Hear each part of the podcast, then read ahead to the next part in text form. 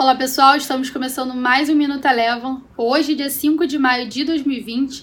Logo cedo aqui no Brasil a gente teve a divulgação da produção industrial, que mostrou uma queda de 9,1%. Essa queda foi muito maior do que era esperado, que era uma queda de 3,7%, mas ainda assim o Ibovespa teve uma abertura positiva, acompanhando o desempenho das bolsas internacionais, com a sinalização de reabertura parcial de algumas economias, tanto na Ásia quanto na Europa, quanto em alguns estados americanos. O S&P 500 encerrou o dia de hoje com alta de 0,9%.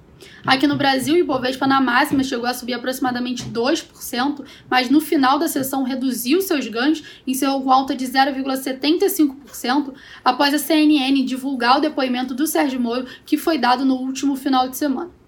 Por aqui, destaque positivo ficou para as ações do Itaú, que subiram aproximadamente 3,7% após a companhia divulgar seus resultados na noite passada.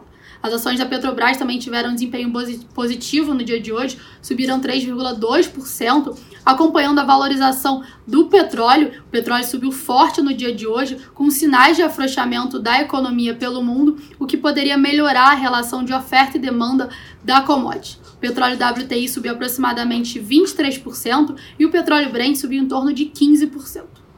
Passando agora para os DIs, tiveram um dia bem negativo, com a frustração pela divulgação da produção industrial, o que aumentou as apostas de corte da Selic de 0,75 ponto percentual.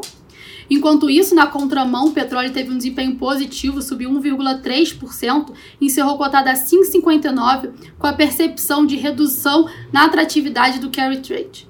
Vale lembrar que amanhã, aqui no Brasil, a gente tem a decisão de política monetária do Copom. O Minuto Eleven de hoje fica por aqui. Se você quiser ter acesso a mais conteúdos como esse, inscreva-se em nosso site www.elevafinancial.com e siga a Eleven também nas redes sociais. Eu sou a Jéssica Feitosa e eu te espero no próximo Minuto Eleven.